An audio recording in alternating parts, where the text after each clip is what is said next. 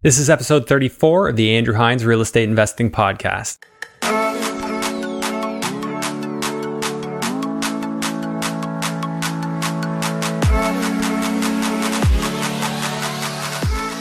Welcome to episode 34 of the Andrew Hines Real Estate Investing Podcast. Today I have Mark Baltazar on the show, and Mark is a multi-family expert. He is somebody who started investing in multi just about a year and a half ago, but he's already managed to acquire himself a 14 unit and a 12 unit, and uh, he's doing JVs on a massive scale. He's he's working on properties that are going to be worth 3 million, 3.2 million when he's done. We ran through a case study in today's episode. It's really inspiring what he's doing. Mark wants to demystify multifamily investing. He came on the show today to talk about the nuts and bolts to help people understand what goes into it so that they might be able to start to do this type of investing as well. If you're interested in scaling your business or growing to the next level or taking the next step, this is definitely an episode you're going to want to check out. So I really hope you enjoy this one. Without further ado, Here's the episode with Mark Baltazar. Hello and welcome to the Andrew Hines Real Estate Investing Podcast. I have Mark Baltazar on the show. Mark, thanks for coming in. Thank you for having me and excited to have a conversation. Yeah, me too, because you are exclusively, pretty well exclusively into multifamily investing. Is that right? Um, I still do flips. So, Okay. I, so I started with flips uh, maybe four and a half years ago, five years ago, I guess now. And um, in fact, I started, my intent was to start with wholesaling. And so the first deal that I got under contract ended, ended up being a flip. Um, and then a few years ago, and I accumulated some buy and holds along the way.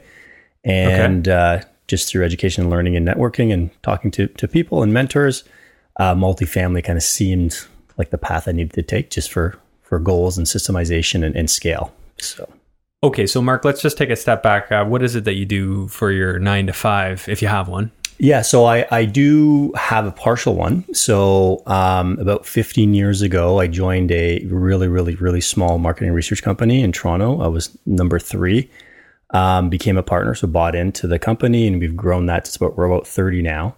Um, but over the last couple of years, I've I've stepped back. Um, it operates. My two other partners operate the day to day operations. I deal with some some of the bigger clients still. Um, but I've scaled back significantly to focus uh, most of the time, al- almost full time real estate. Okay, so now take me through what you have done and where you started real estate investing wise. Yeah, sure, sure. So, um, I guess that you know, my wife and I had always, you know, we'd always been interested in real estate. Um, you know, wanted to get involved much sooner than we actually did, so procrastinated a little bit. Um, but then, you know, I'd say about six years ago or so, I started studying, reading books, listening to podcasts, and at that time, mostly, in fact, all American podcasts. There really weren't many Canadian podcasts about real estate investing in Canada. So, I mean, kudos to you to kind of bring Canadian content to the market, which is much needed. Um, so I started learning about different strategies, and wholesaling kind of became one of those that you know seemed to be you know one I could grasp and, and potentially do on the side as a side business. And so um, you know invested some mar- money in marketing, you know signs, and did some digital marketing. I mean, familiar with the digital marketing space given my my other business. Okay. And um, you know, for about five months or so, was marketing, and I had some leads, and would go see properties and make offers, and nothing would happen. So I was like, "Oh man, this doesn't work. This is just for the U.S." and um, and then one Sunday afternoon, got a call, and and luckily enough, I think you know that it was basically two minutes away from my my my primary resident. And um, you know, I went to go see the house, kind of reluctantly. I didn't really want to do it because I you know had basically I guess, failed maybe 20 times um, over the last over the previous five months and uh, you know long story short they accepted my offer and so was this a wholesale lead? this was a yeah yeah Okay. so that, that that was the intent of this property Yeah. And so I had a few, you know, people in my network that I knew were investors and flippers. And so I approached one and said, listen, you want to buy this house? And he said, yeah, it seems like a good deal. Um, and then, but then he came back to me and said, you know, why don't we partner on this as a flip? And, you know, my response was, well, I, don't know how to flip. I, I don't pick up a hammer, nor do I want to. But uh, sure, let's see how it works out. I'll arrange the financing, the legal, we'll both put in money and then see where it goes. Um, so we ended up profiting uh, on that one, you know, handsomely, probably close to about 80K. Where was that one? That was in Brampton. In Brampton. Okay, so just like a cosmetic reno or? Uh, yeah, yeah. We spent probably we spent maybe about eighty thousand You know, it was it was Okay. a full gut. Um, nothing. I mean, we took down some walls, opened the kitchen up. I mean, it's a, it's a model that we consistent model that we run right now. just like a bungalow or something small. yeah, it was a two well, two story, two story. Opened up the walls, made it look a little bit bigger, and then you know everything else was you know fairly cosmetic. Okay. So so yeah, so then it was okay. Well, this works. And then you know I've done maybe twenty or so uh, flips since then. Similar to that, like similar scale and, and size uh, of property. Yeah, yeah. Um, most of them, I have. I do have a project right now in Streetsville that's uh, that started off as a teardown uh, and rebuild, um, but we we changed the strategy midway through to uh, to make it just more of a, a, an extensive renovation. So we're taking the roof off, putting extension on it. Um, permits Okay. are actually in the mail right now, so which is great. Uh, So they're approved. They're mailing them to you. Yep, yep, that's Oh, good. That was a you know, congratulations. fairly long process, but Yeah. you know, it is what it is. And uh, so yeah, so that's that's the biggest one I have going on right now. Um, I had you know opportunities to get into similar ones, but I really want to get this large one done first, and then I'll do a few other development ones and uh, on the side. That's more still on the construction side. Yeah. You so you said you've done about twenty flips though. Yeah. Okay, and Yeah. and you didn't want to keep these, do them as a BRRRR. You wanted to get rid of them. Um, so there were there were probably three along the way that I've kept. Okay. Um, in fact, I recently sold two of them, um, primarily just to focus my attention on multifamily. So to take that capital, so I do put some of my own money into multifamily Okay. buildings, and so it was more to free up headspace um, and property management time because I was managing it myself. At least my wife was managing the, the tenants.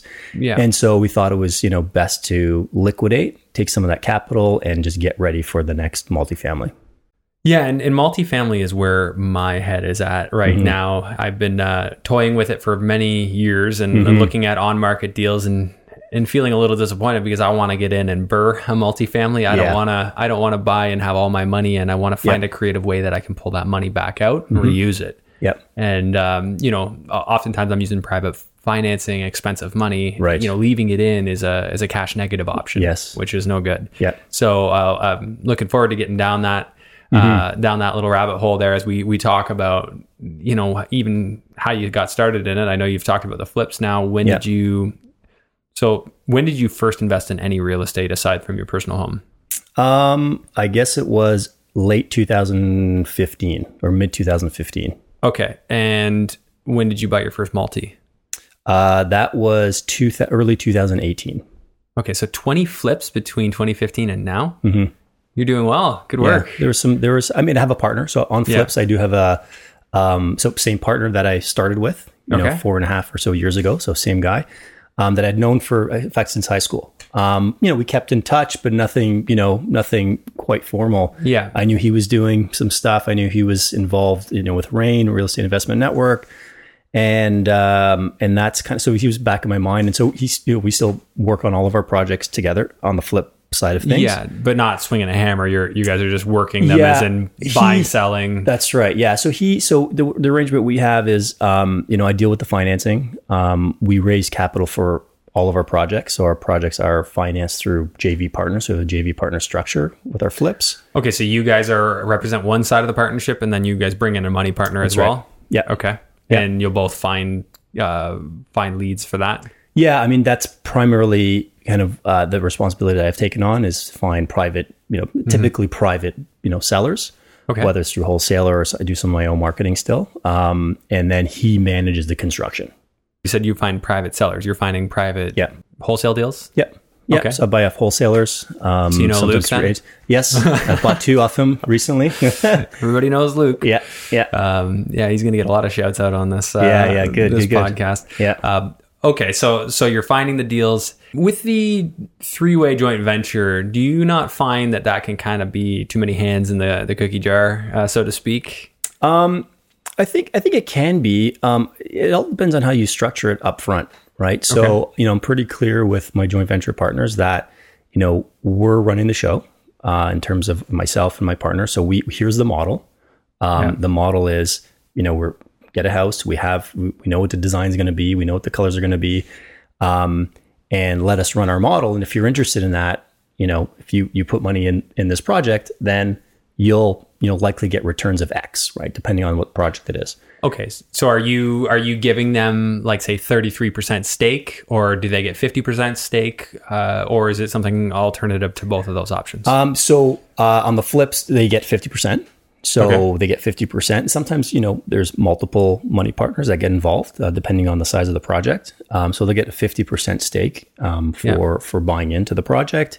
And their responsibility is really capital. And, you know, I update them on a frequent basis, but um, at no time do they have a say in colors, design, etc.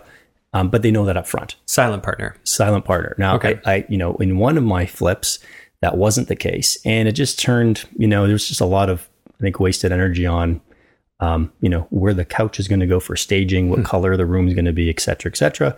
And that's just not. I mean, we're, you know, we're running. You know, the proposition of of my company, Peak Property Investments, is it's hands free, right? So if you're interested in generating return hands free, then that's then you know we're a solution for that. Yeah. Otherwise, it's not it's not the right one. That's right. Yeah. Okay. And what are like? Give me an example of your average deal. Like what uh, what are you going after? For flips. Yeah. Um, so it ranges. Like you know, I have one going on in uh, just outside of St. Catharines. That that purchase was about two sixty. Okay. Um, you know, we'll look to turn that around. That'll be probably a seven or eight month project, maybe nine with permits. And you know, we're targeting about five hundred thousand, and so it'll profit. You know, it'll profit about eighty, let's say. Okay.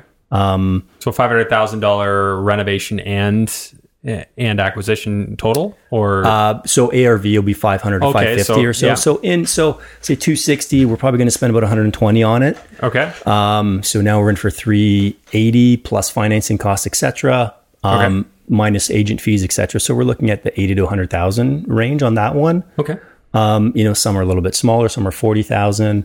Um, but we try to keep above 60 just to make it worth our while. In fact, we're now um, considering not doing anything that's smaller than 60 or even sixty 70,000. target profit. Profit. And now when you're when you say sixty is your target, is sixty a worst case or sixty is your your actual middle? That's the middle. Uh, of the I'd say middle. I, we, you Yeah. know, we- we've done stuff that's lower than that. It ends up lower, even though you thought it was better. Um, no, Yeah. we've taken on lower just to keep busy. right. Okay. really. So when you say Yeah. sixty, track record suggests that you're pretty accurate with Yeah. that. Yeah, yeah, yeah. The only, Okay. th- you know, from um, you know, predicting an ARV, we've been pretty good at that. Um, you know, similar to how I underwrite multifamily buildings, I'm pretty conservative on the you know, flip ARV. Um, so you know, it's it's ends up being pretty close. So it's a conservative estimate, and, and if anything, we you know we will will surpass that, and it's a, it's a bonus Okay. to ourselves and our investors. So on a yearly basis, what are you guys about? Ten projects or eight projects? I'd say about eight. Eight Yeah, projects. Flips. Yeah, Okay, so we're gonna crunch some rough numbers here. yeah. okay, so so about sixty thousand is kind of now the, the the cutoff. Yeah. Eighty year, and I'm just uh, gonna crunch our. I shouldn't be doing a calculator for this, but I'll do it anyway. So four hundred and eighty thousand gross profit Yeah. to be split between you and your joint venture partners. So you and your main partner are, are roughly taking half of that Yeah. to, to Yeah. split amongst the two. So Yeah. you guys have about 240 there, which you can split. So not bad while you're able to do other stuff and still work your job. Yeah, absolutely. Yeah. Okay. So why don't we go ahead and get in and talk about the uh, the multifamily? Because Mm-hmm. Yeah. uh, before we got on on uh, record here, you mentioned demystifying multifamily investing, and I think that that's a great way of putting it. So why don't we demystify it? Sure. Uh, you you bought in 2018. I know that's not that long ago, but you've probably learned a heck of a lot in that time frame. Yeah, yeah. So I mean, a couple of things. So one, yep, you know, bought a 14 unit. Um, you know, have a partner on that who also has others as well. So collectively, you know, the, the portfolio is is larger than that um, in terms of brain power, and, and we have access to, um, you know, uh, friends that that have significantly larger portfolios, which we lean on on a on a consistent basis. Um, but I think, but I think, I think, you know, I was, um, I think I held back because of the size um, on the building size, just the management size, but also Yeah. the amount of capital needed at first.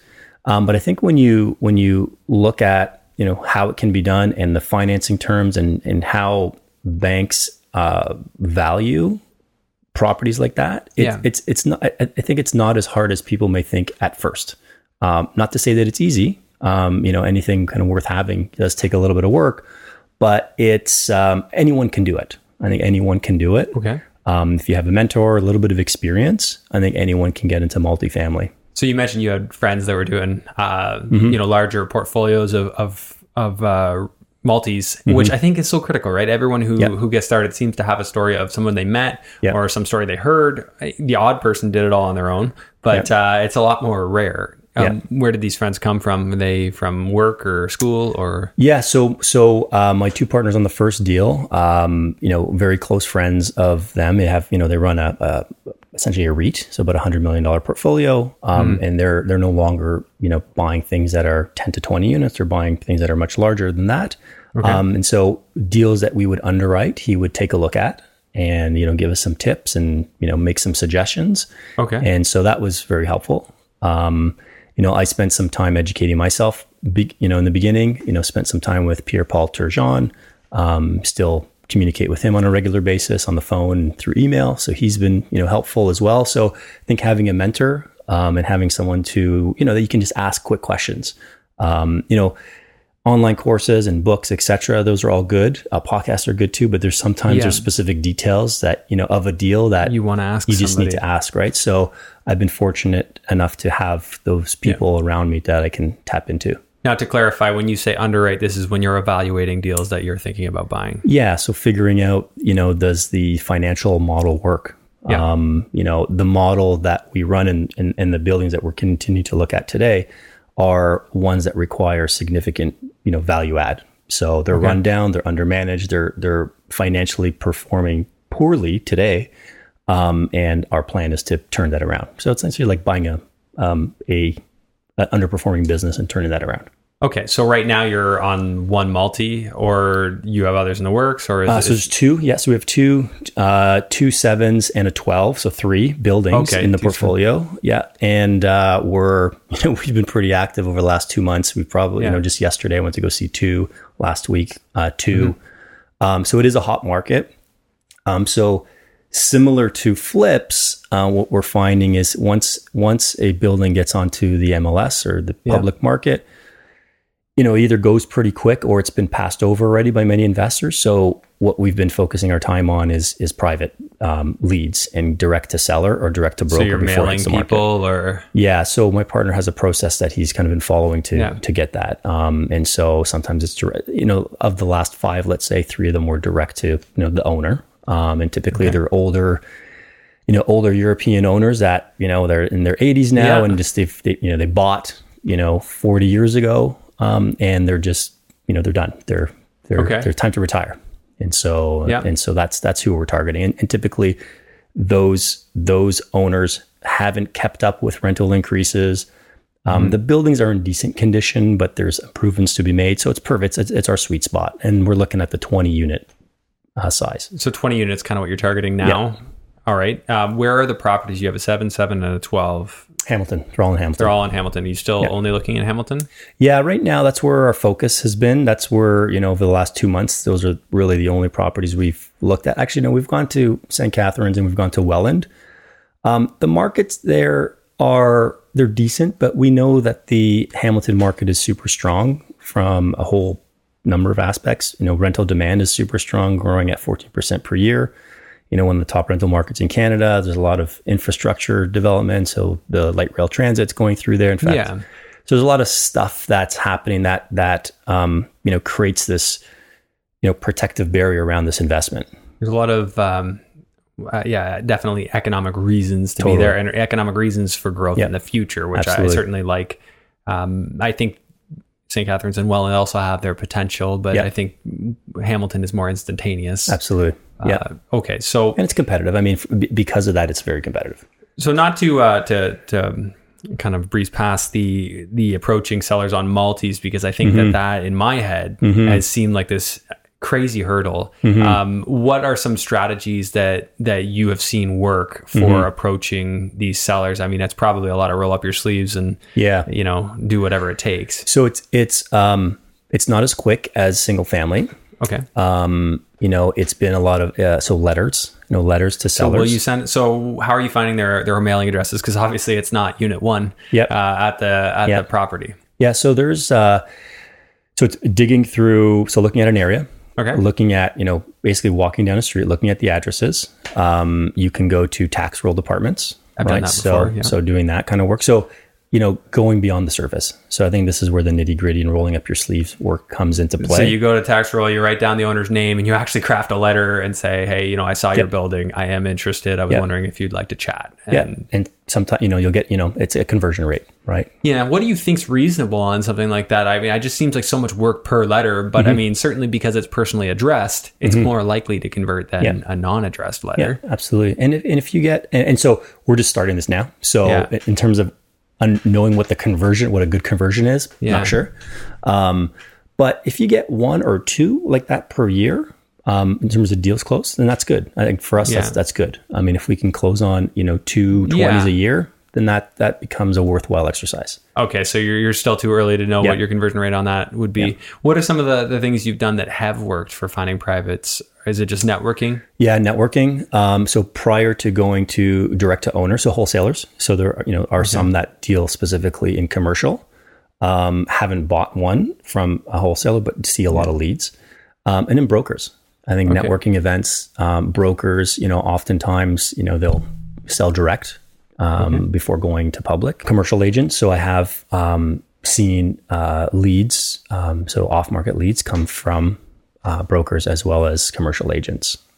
And Agents. Um, okay, so so when you're differentiating, like you're saying, a real estate broker versus an agent, Mm-hmm. very few people would differentiate between that. Um, yeah, I think someone who runs the you know runs the office Is um, who more has a direct who has a direct um, contact Yeah. with um, and so some of the bigger um, some of the bigger um, outfits as well, so Colliers, Yeah. um, some of the more CBRE, yeah. Oh, right? yeah. So um, those guys, you know, they but again they, they deal with larger ones, um, larger properties, so the 30, 40 plus, but um, sometimes they'll come across a 10 and a 20, which is kind of our sweet spot right now.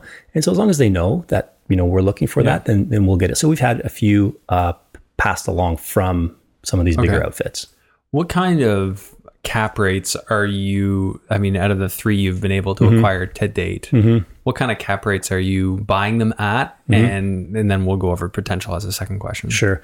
So uh, the 2018 one that was that was bought at a 4.75 cap. Um, the one in 2014, which is my my partner kind of brought into the portfolio, that was closer to six. Um, that's in Hamilton.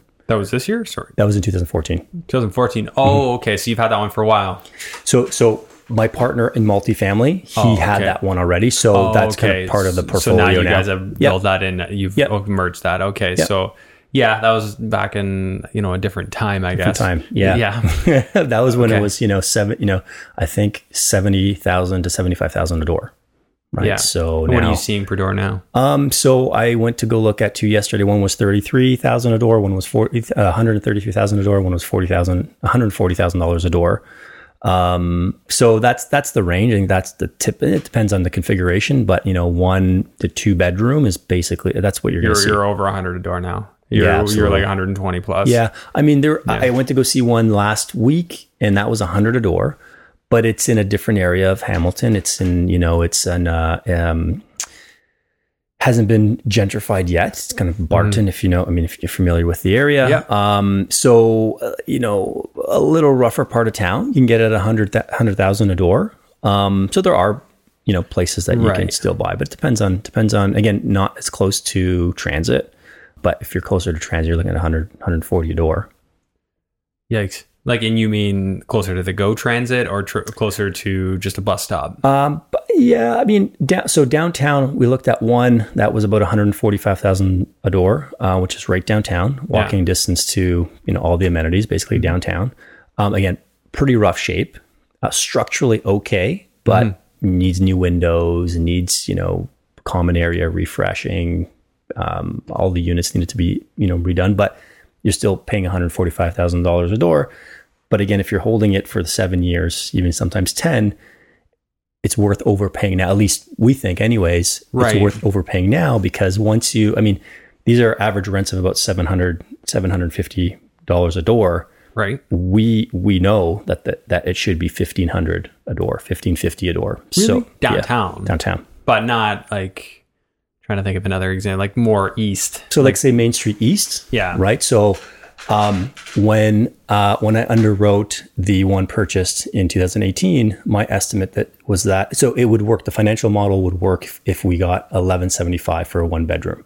Okay. Um, we got 1400 um, in April 1st For a one bedroom? for a one bedroom. How many units did you get that on? Uh, so it's our first one. So there's our Okay. first renovation. So now we're turning over the So other you're ones. keep going. Yeah. So so that's the model. You have everybody in there. Cash flows continue. Now we have so many questions. Um, when you buy, the money that's coming in is that as an equity position for the down payment? Is that equity position for whoever's providing it? Is that a joint Mm-hmm. venture partner that's providing it? yes. So yes. So it's a JV. It's a you know a standard JV. So it's still you and your main partner, Yeah. JV with somebody else. Yep. Okay. Yeah. Um, so we are looking at different models though, um, because one of the common questions that we do get from joint vest, joint venture uh, partners is just liability, right? So another, you know, at that you know level of capital invested, so we're dealing with investors that are putting a hundred, sometimes two, two hundred thousand of investors putting four hundred.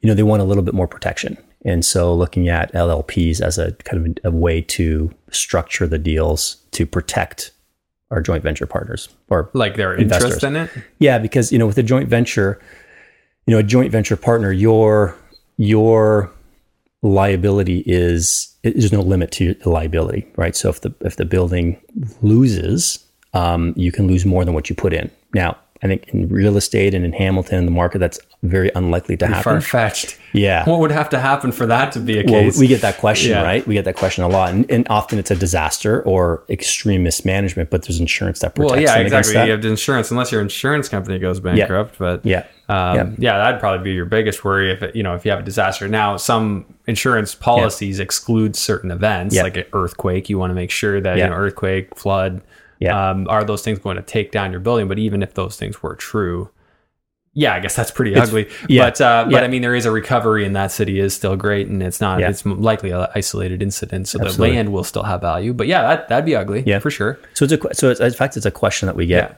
That's probably the most common question. But if that happens, yeah. things are going to anyway. yeah, yeah, so. yeah, yeah. That's right. That's right. That's right. Yeah. yeah so i mean i guess if, if you're at that point i mean well i guess we're kind of all screwed if that happens Yeah. so Yeah. um, you know i, I kind of have that response for uh, for people too Mm-hmm, sometimes it's uh, you know it's not as simple as it uh, as it Yeah. may seem Yeah. so you you've started to turn over your unit and you're going to do more of that and is that on the seven unit or the the other Uh, one so the so the two sevens are actually side by side. So Okay. so the plan really wasn't to get anything in, or get into a seven, um, given its size, because the whole point was to scale to get bigger Um, okay so that's 14 yeah, so you so basically have a 14 They're they're right beside each other. They're the exact configura- exact same configuration. So the layouts are the exact same. Essentially, they're identical buildings. yep Um, so there's two more that are kind of up for renovation um, in September.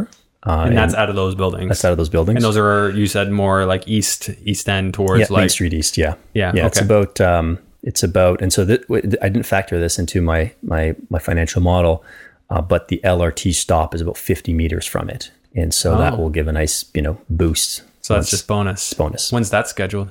Um, I think they're scheduling four years, Four years. so give or take a couple years, right? Yeah. So that's why I didn't really want to put it in.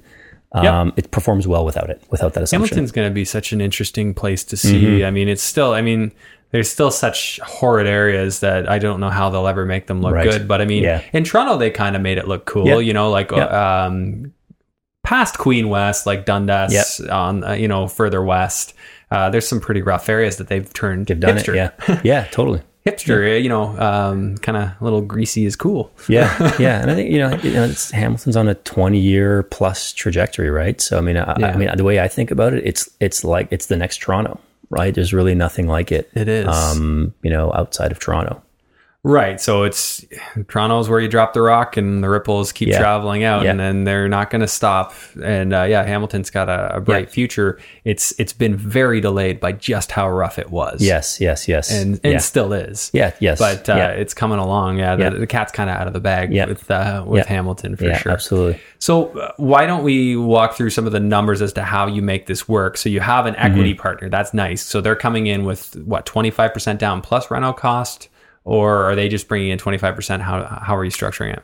So basically, it you know, hundred percent. So hundred percent of the capital required is is uh, brought in by investors. Okay. Um, now, I also have capital in as well. Um, so, and again, it helps with the question.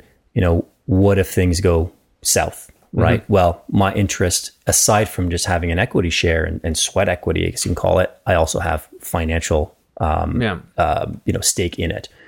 And so the capital that we raise goes for the down payment as well as renovation. Okay. So in this one, what's the purchase price? So say the the two uh, sevens that are side by side, we'll call it a 14. Yep. Um, There's what- 1.7. 1.7 all in. Yep. What was your mortgage on that one? So we had a 65% LTV. Okay. Um, so for this one, um, again, similar, I guess similar to Burst Strategy in that it's uh, so we have a bridge, some bridge financing that will that that we have for two years to allow us to, you know, renovate and you know um, increase increase net operating income. Oh, did they do like a purchase plus improvements? Like they give you? No, we did a two year term, two year Okay. term with a B lender. Oh, Um, okay. just- sixty five percent. Yeah, sixty-five percent LTV, five and a quarter percent, uh, which isn't too bad. And then uh, it, at month twenty-four, we'll refi, Refi. with an A lender and may, maybe go CMHC. Yeah, that's that's where the it kind of starts to pay like gravy, but it all happens so slow. Yes. Yeah. Yes. Um, B lender is that uh, our favorite home trust or is that uh, somebody yeah. else? Yeah, we use Home Trust. Yeah, they're they're getting kind of bigger into that space. I hear that answer a lot. They're everywhere. Yeah, we stayed away from them for a bit, given when they had the this the their issues, just because we were pulling out of deals at the last minute. Mm-hmm. Um, but yeah, it worked. I mean, we looked at we looked at a few lenders. They they yeah they came they came back with terms, and we negotiated some terms that that Yeah. that made sense for the deal. Okay, so we'll call that your net investment. I know that you technically would have uh, some legals on on top Yeah. of that. So your five ninety five down payment, you'd probably be another what fifty thousand dollars on top of that to close the deal. Or yeah, in terms of fees, yeah, you know, yeah, legals are probably about five k, and then Yeah. some financing costs. So we used a broker, so there's some financing costs on that. Yeah, so um, of about eleven thousand, I think it was. eleven thousand. Yeah. Yeah, yeah. Um, And then we land had transfer. land transfer. Then we were, then we had uh, an inspector. So go through two buildings. That was about thirty five hundred or so. Oh, like an engineer or Yep. somebody who's who's Yep. certified. So uh, land transfer. I'm trying to think of what you would have been. You would have been like what, yeah, like one point 25? one point four two percent ish. So whatever that is. Uh, you would have been what? Yeah, so twenty five thousand, and then you would have been uh, your inspector of uh, thirty five hundred. It's just good to kind of dig into some of these numbers because the people who haven't done it, Mm-hmm. Yeah, like you know, Yeah, totally. it's mystified. Yeah, demystified. That's right. That's right. Yeah, yeah. Okay, so so those we'll call them closing costs, which is what they are. Uh, let's just total those up, and that's just from what we can remember right mm-hmm. now. Uh, that's about forty four thousand five hundred. So I mm-hmm. wasn't off with my Yep. fifty. So closing, so total investment initially was the five ninety five plus the forty four five. So mm-hmm. yeah, you're you're at six hundred and thirty nine thousand five hundred, of which your investors brought in how much? So we raised uh, eight seventy five. Okay. Yeah, and so we buffered in so from renovation costs. So, then our- you got some reno costs in there. Okay. yeah. Um, and so renos uh, about twenty eight thousand a unit. Okay. So which is which is higher than than typical for a unit like this, um, but done purposely to attract the higher rents. So um, a couple things that we're that we've done. Um, so you know everything's brand new, so everything's completely gutted, vinyl flooring, brand new kitchen, quartz countertops, um, stainless Smart. steel stainless steel appliances. And this is King Street East. It's uh, it is Main Main, Main Street. Yeah, Main Street East. Sorry. Yeah, Main Street East. Yeah, so Yeah. turns yeah turns into Main. Um, in suite laundry. Okay. So the buildings do have common area laundry, laundry, but we're Yeah. converting the units, right? So you get an ex-. Um, and yeah, super clean. You know, we staged the first one just so we have some marketing material for the other ones because again, the configuration is exactly the same. Um, there's uh, s- uh, I guess 12 one bedrooms and two twos. So, so yeah, so um, you know, we we spent a little more uh, in a, a- air condition. So put AC in there. Put AC units in individual units. So like the ductless mini split things uh, with a heat pump or just, just air conditioning. Just air conditioning. Yeah. And then you have centralized boiler system for Yes. the building. Yeah. These are all the things that in my head, when I'm wanting to do a property and Yeah. on a micro scale, I do. I'm like, I'm like, how do I make it great? I don't want it to be like, oh, but I wish it had this. Yeah. I'm like, no, I want it to have Yeah. that. Yeah. I just realized that I didn't connect water lines on the fridges on one of my student lines Oh, okay, okay, to okay. the ice thing, and the Yeah. t- student just texted me. And I'm like, no, oh yeah, that thing. way too we- late we- now. We've forgotten them on flips. yeah. These ones, these, this one's in. Like we put this You one. put like them in on this yeah, one. Yeah, It's such a little like meaningless know, thing, but it means something to the person. totally, totally. So the valuation at the time, uh, you you said, did you give me a cap rate on this building? This one was bought at four point seven five. So 4.75. So for those who aren't familiar with cap rates right now, uh, that basically means the operating income divided by 4.75 percent. Yes. would would yield or give you your purchase price. Yeah, so I think it was. I think we were at eighty two ish, Okay. So eighty two thousand so it, it, NOI. Okay, so I see I see uh, eighty thousand seven fifty. So yeah, it yeah. wouldn't have been maybe exactly yeah. four point seven five. Yeah. But let's just say it was four point seven five. Um, so if that holds true, Mm-hmm. Here here's where it gets really easy for us as uh, as investors working with cap rates. Yeah. What do you think you can increase your operating income to when you get all the units? Yeah, so project so projected will probably um will be close to double. We'll be close to double. Um so we're on track. So so when I underwrite, I have a um a low estimate, a moderate estimate, and a high estimate. Um we'll buy and we'll go look at it property if kind of on paper it does about 30% the property. Um so this I mean, one thirty percent on on the uh, actual investment. yeah. Uh, the, on the net actual investment. So what we're calculating, we calculated six hundred and thirty nine thousand, but you said you guys had raised eight hundred and seventy five. Yeah. So Yeah. on that eight seventy five, you want thirty percent. Uh, so fifteen, so so thirty percent of the pro, uh, on the whole property, Mm-hmm. at least you know somewhere between twelve and fifteen percent for the investor. okay, so they get twelve to fifteen percent, Yeah, and then you guys, well, you get a lot more because you Yeah. did sweat equity. yeah, yeah, Yeah. yeah. So um, so we'll go look at a property if it hits that, Mm-hmm. and then and then then we'll you know crunch our numbers even even further. Okay. Uh, this one this one is on track right now to do. We're probably in the twenty ish range, given that given that we just rented or in, in April rented the one bedroom for fourteen hundred. So twenty percent return. Yes. So you'll be ten percent to the investor, and then No, twenty for the investor. oh 20 Wow. So the property will do forty. Yeah, yeah. So it's it's uh Yeah. it's good. I mean, again, I think it's it's a function of conservative underwriting at first, yeah. um, but also just how hot the market is. Um, again, we you know we were we were um, you know we again give, given you know the network of people around us that have properties in the area as well.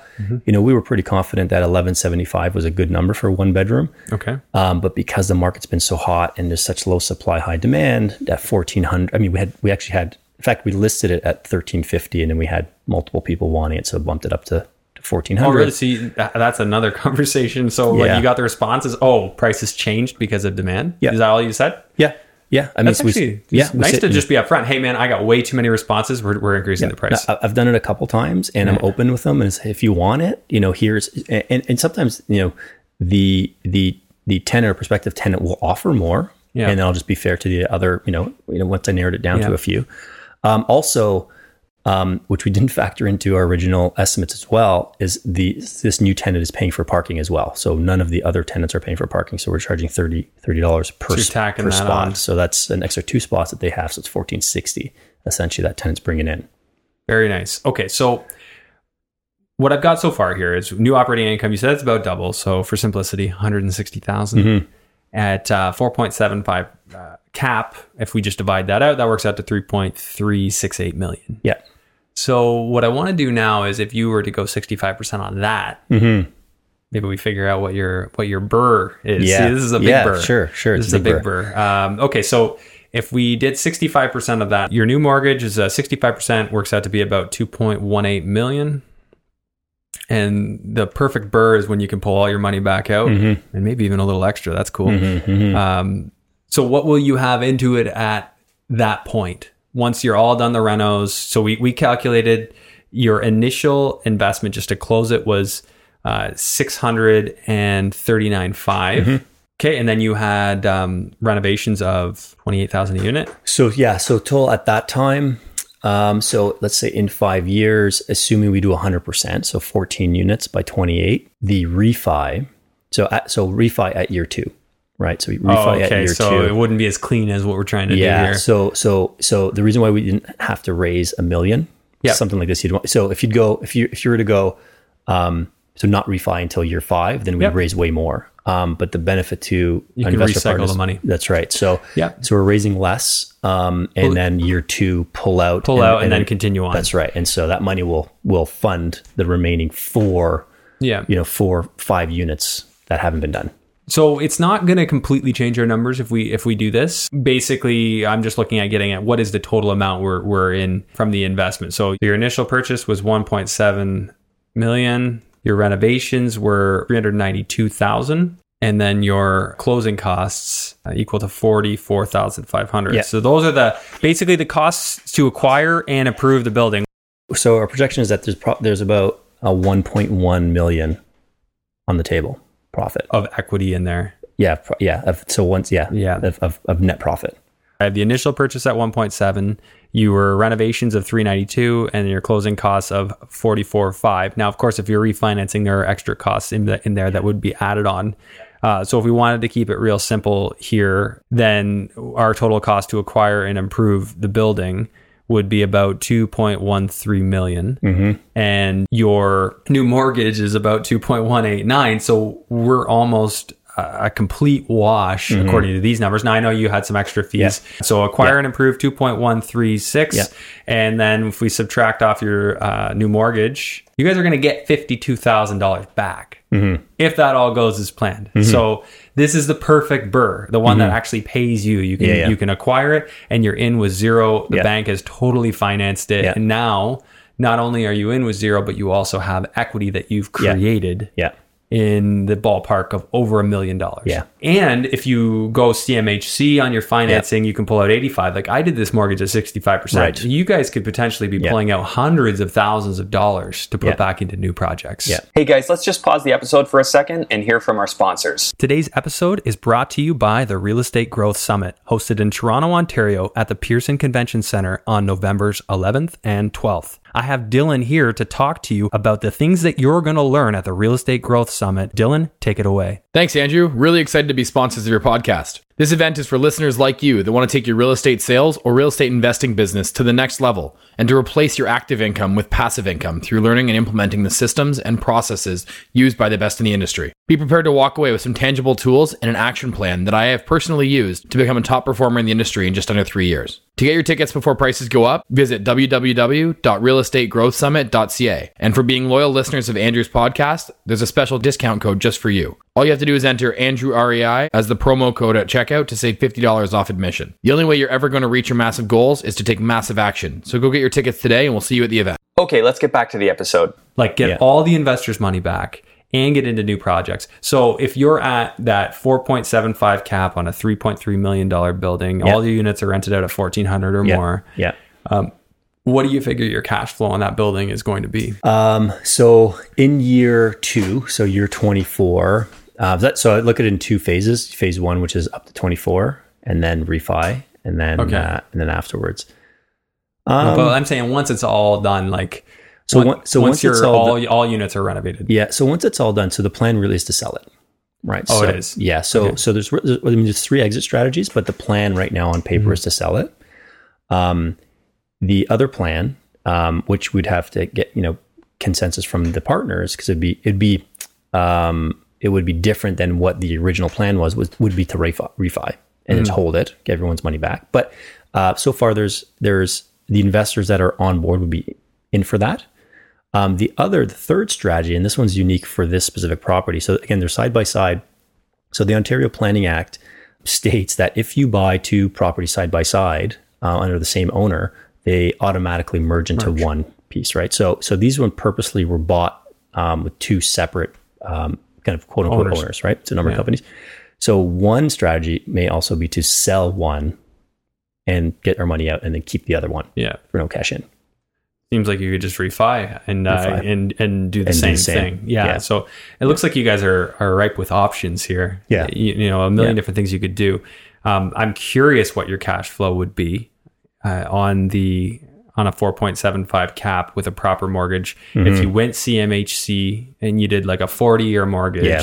Yeah. I'm trying to think of what you would get at on, on cash flow there. Um, did you have any? Yeah, uh, yeah, it doesn't come to mind right now. Um, It was strong. It was strong. And so it, for our partners, we would basically keep 25% of the cash flow in the property and then pay out as a distribution 75% of what's you know, net, the net cash flow.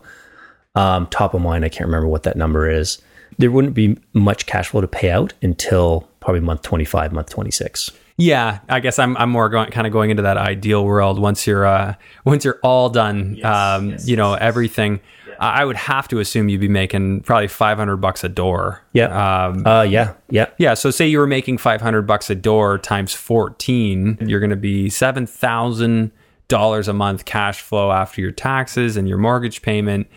And you're going to have no money in, so your return is infinite. I mean, we couldn't even calculate it; it would be bonkers if we could.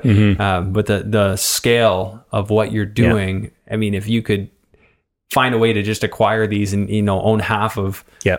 20 buildings like this, I mean, that makes for a, Yeah. a, a very pretty early retirement, mm-hmm, uh, mm-hmm. you know, Yeah. as soon as you can kind of pull it off. and that's kind of the light bulb went off you know when i had you know have you know a fourplex and a duplex and and then i looked at these kind of numbers and just the mm-hmm. scale and, and the amount of work you know involved it's not that much more it was a little bit more because again you're dealing with multiple units And more people. That's Yeah, probably the people. biggest concern I think a lot of people have. yeah more people yeah How do you how do you cope with that and what are what are your what systems have you set up to be Yep. able to transition these tenants out so that you can renovate these units? Yeah. So so right now, so for this one, um, we are managing it ourselves. So myself and our partners, in terms of property management day to day, purposely, so that we just get a better feel of the building, how it's operating, and the tenants. Um, so right now, we've basically talked to all tenants um, just to see, just to feel them out, what their plans are. Um, two of them right away. I said, "Yeah, we we understand that you're you know renovating and you know happy to you know happy to go." Is Okay. great um, you know, there is a plan in place to, you know, cash for keys at some point and figure out what that number is. And we know what that number is uh, based on the cap rate and based on the calculation that you just did. So there's a there's an ROI to that. There's a payback, right? Like how, how quick do you need it to pay back? Do Yeah. you have a, a thought in mind? Um, you know what? We'll we're going we'll explore that once we've gone once we've Okay. once we're once we don't have any Not more units to rent to renovate, right? So Yeah. you know if if there's some natural turnover, which there is right now, Yeah. so we have the next probably three units that that are natural. So four will be just natural turnover. Yeah. At that point, you know, we need to get to our you know seven or eight is their magic number for a refi. Uh, If it's not coming fast enough, then we'll have to explore you'll, some you'll of these push other options. more. Yeah. Yeah. I mean, it all depends. Like to me, when I looked at these projects, I'm like, well, if I'm paying, you know, 10% or, Mm-hmm. or what have you on the money and, you know, on my down payment money, plus I'm paying my mortgage Yeah. and I'm cash negative and every month hurts. It's like that, that's probably the number one reason I didn't pursue Right. large Yeah. multi. Yeah. Because it just daunted me. I'm like, well, what if I have issues with tenants? Yeah. Aren't able to get them out. I don't love that plan. That's Yeah. why I kind of like what you're doing, where you're offering more of a target return to your investors. You're saying you're in it with us, but we're going to do everything. Mm-hmm. Yeah. And you know, you got to just set it and forget it with this money. Yeah. But when it pays off, it's going to be worth your Yeah, while. absolutely. And then you don't put that gun to your head where you're cash negative from day one. It's Yeah. losing money. You're having to find a way or scramble, and that just you know. You want to enjoy life, right? You don't want to have to be like every day stressing that I got to get this done. So, key structure the deal the right way. Yeah, yeah, absolutely. absolutely. I mean, they, they this building was cash flow negative um, upon acquisition. There was one. There was actually two vacant units, um, and we put someone in right away again just to just to protect ourselves uh, into one of the units and renovated the other ones. Looking back, I wish we just would have rented or Renovated renovated, the two. Yeah, Um, never put them in know, with with landlord tenant tenant Yeah. act. You know, your your options are so limited. If Yeah. you get somebody who wants to to stay, I mean, Yeah. most people are reasonable. And if you say, "Hey, we want to renovate your unit," it's going to disturb you. We don't want to do that. Yeah. Um, you know, is there a circumstance where you where you would consider moving on? Yeah.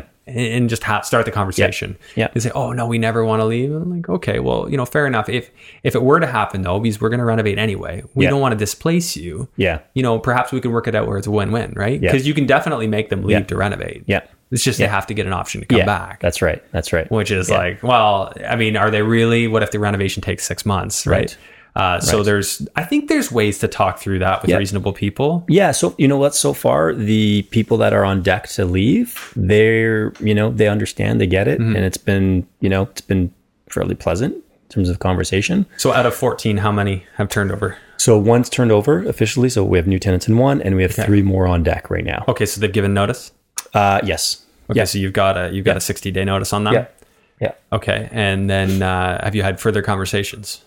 Uh, beyond those, no, no, No, because we Okay, want to so get these the, people have just kind of Yeah. shown shown that they're Yeah. interested in leaving, and Yeah. and you've pursu- pursued that. yeah, and we'll so we'll do the two at once, and then the third one will help hopefully happen before the end of the year. So we'll have four done at the end of the, by the end of the year, and then once those are done, get new tenants, then we'll pursue the other ones. What's your comfort zone with uh, with renovations? Like, how many do you feel you have capacity to do at one time?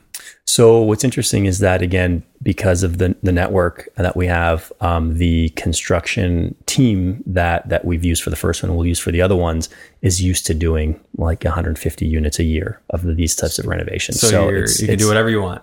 Yeah, so they, they have Yeah. the capacity to do a lot. Okay. Um, so for us, it's pretty hands free. So mostly one bed units or two bed? Uh, so these are there's 12 ones to twos. 12 ones, two twos. Okay. And you turned over a two. One. Oh, you turned over a one for Yeah. 14. So your twos will go for even more. Yeah. Okay. And what are you getting done for 28,000 per unit? So we have so it's a complete gut. So so so this specific property, the units, the one bedrooms are 520 square feet approximately. 520, one Yeah. beds. Okay. Yeah, uh, pretty open. co- I mean, they're so we're we're taking down a wall or as much as we can uh, without in, impeding on or infringing upon the electrical panel.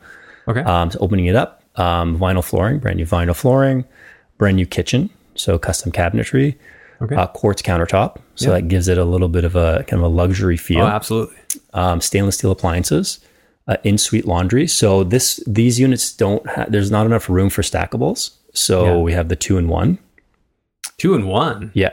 Yeah. So they're pretty popular in Europe. They're starting to come here. So basically, it's a washer and dryer in one unit. That is cool. Yeah. So Very they're, cool. They're a little more expensive. They're about 1300 1350 That's not bad. It's not bad. Uh, they they do. T- it takes a little bit longer to dry your clothes um, Yeah. because it, you know it's, it's a two in one, so it's not built for just drying. So you Yeah. know, but um, but again, in this specific building, our tenants are paying for hydro, so you know they Yeah. they they they can manage what they you know how long it takes use. to dry, right?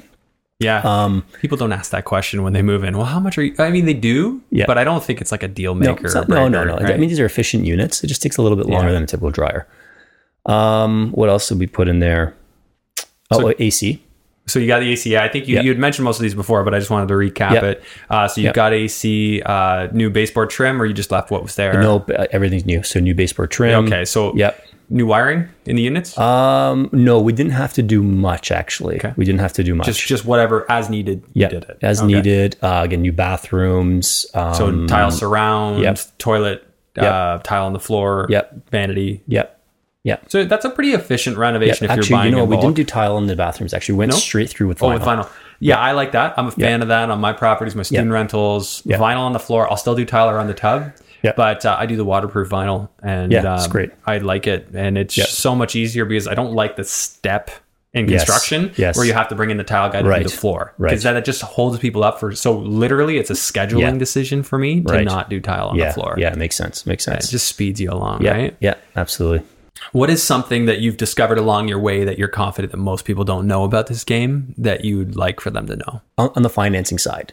So I think I think I think there's a, a myth. I think it's a common myth. I'm not sure. You can tell me if you've heard this from other uh, investors that are looking to get into multifamily or, or people talking about multifamily. Is that you know it's all about it's 100 percent about what the build how the building performs and financing is just based on the building and not your personal um, income or net worth, uh, which is not true. Some of the so as the sponsor or guarantor of the mortgage, they do look at your net worth, Yes. right? So what what I think a lot of people believe is that commercial buildings it's just 100% about the property, which which is mostly true. You know, if you don't have the net worth, then partner with someone that has the net worth. Their net worth needs to be, you know, a significant proportion or a proportion of the mortgage amount. So I think, you know, it while while financing might be a little bit easier, um, you do still have to you know show your own financials and have you know some uh, net worth to support the mortgage that you're taking on because they're not just going to lend to anybody. Also, experience matters. So not just multifamily experience, but experience in managing teams or business experience. Banks look at that, um, or perhaps you know uh, experience in managing other you know units, uh, rental units. That's important. So I think you know it's um, it's a different financing game, but they do look at the person that's running or the people that are running the, the property. Yeah, I can speak to like when I used to do these. Um, I actually used to to do some commercial mortgage underwriting as a, as Okay. a an agent working for a brokerage. I remember the stacks, the files that I would send in for the commercial deals were, Yeah. you know, could be five inches thick. Right. You know, Yeah. where a residential file would be, you know, one eighth of an inch. Yep. It, it really is an intense game. They do ask for a lot. Mm-hmm. Um, the the myth, I guess, quote unquote, you know, and it's not a myth uh, that it is mostly about the building. It is mostly about the building in the sense that Yeah. you're not you're not getting evaluated with a debt coverage ratio Right. personally Yes. you're you're they're looking at the building's ability to sustain itself and then of course they want to know that you've got um, good income personally they want to know you've got good credit personally Yeah. and then good net worth of course Yeah. now i don't know if i've ever heard a specific amount of Mm-hmm. net worth that they're looking for but i do know that they ask for it Yep. and uh, Yeah. i haven't i haven't heard it's been a long time since i've unwri- underwritten Yeah. one i don't recall ever hearing no um, other than maybe one person Mm-hmm, uh, but most people, if, if the network net, net worth reasonably makes sense, you Yeah. can you can usually get a deal done. Yeah. But if you can't, go find somebody who who has Yeah, it. It's, absolutely. I It's mean- still worth doing. Yeah. I think Um, there's, there's always a way to get the deal done. there, there's always a way, right? I Yeah. think if you remember that and then you just go, okay, well, clearly I don't know everything I need to know. I Yeah. need to go find more people and learn Yeah. more. Yeah. Um, Yeah, so what totally. uh, what's your goal with with all this? Um, yeah, I mean, I think for me, it's so I have a family, so I have a young family. I guess getting getting older a little bit. Um, so I have, a, I have three boys. So I have seven, seven, nine, and eleven. Um, and so my decision, I guess, two years ago to step back from my my my other business um, was you know pri- you know partially to spend more time with them, um, but also spend more time in the real estate and investing game.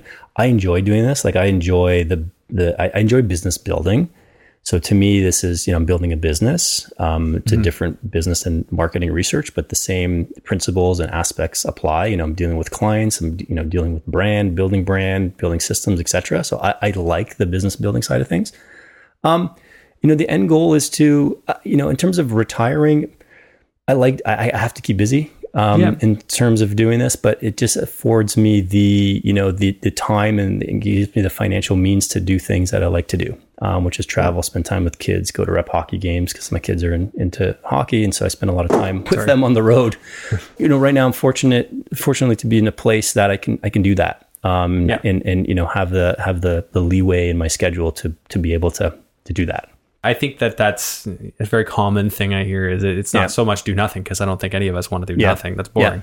It's but, boring, totally. But the option to do nothing, if I, uh, Sure. you know, if I don't, or or Yeah. just to choose, just Right. the option to choose, Right. Yeah. uh, is an incredible option, which I, Absolutely. I'm a big fan of. Yeah. You know, every Yeah. what am I going to do today? Yeah. I could really grind it out and push if I want to, Yeah. or I could take it easy. Yeah, But yeah. uh, that being said, I don't mind a good a good push. yeah, yeah, of course, of course, yeah. It keeps the keeps the you know the mind sharp, and Yeah. you know it's. Uh, I think it, the options. I think that to be able to decide what you Yeah. want to do on your own, right, is is is I think key. Okay, so what is something that you would suggest for someone to do? Uh, you know, they wanted to get started in multi-res. What's one piece of advice you you think is critical to give them? You know, getting familiar with this space. Uh, one way to do that, um, aside from you know, there's a few podcasts. You know, uh, um, uh, your podcast. You talk about multifamily. There's others that talk about multifamily. So that that's kind of one thing. But if people are interested in multifamily, they've probably already done that, and they've probably already read some books. Yep. So I think the next step to really, you know, where the where the rubber um, hits the road is start analyzing deals. Right, analyze a deal, um, analyze a bunch of deals, analyze twenty deals. It's it's like it's you know you're you're you're flexing this analytical muscle. Right, it's like anything. You have to do things a few times to start to get a feel if if it's a good or Yeah. bad deal. So pick a market, pick one market, um, look at real deals, analyze the financials of these deals, and you know the first one, two, three, or four may feel a little foreign, but I think once you pass, you know, get into five, six plus, things start to get a little famil- familiar. The ratios Yeah. start to make sense. The price per door is like, oh yeah, well this one was. You start having your own Yeah. benchmarks. I think that's a good exercise that people should, if you're serious about getting into it, whether you're passive or active, Yeah. right?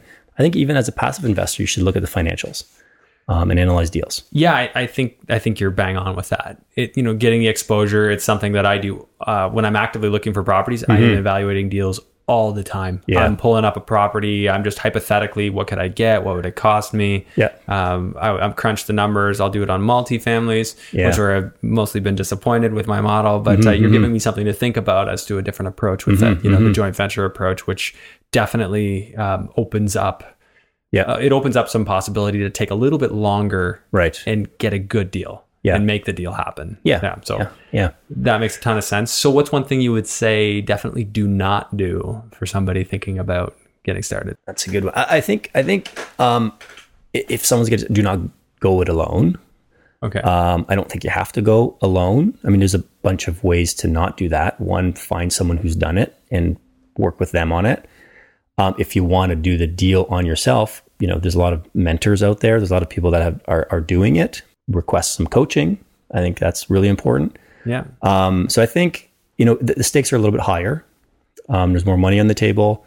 The I mean, this asset class is a little more stable, but be, but because of its stability, um, or maybe a function of of stability, is, is things just take longer.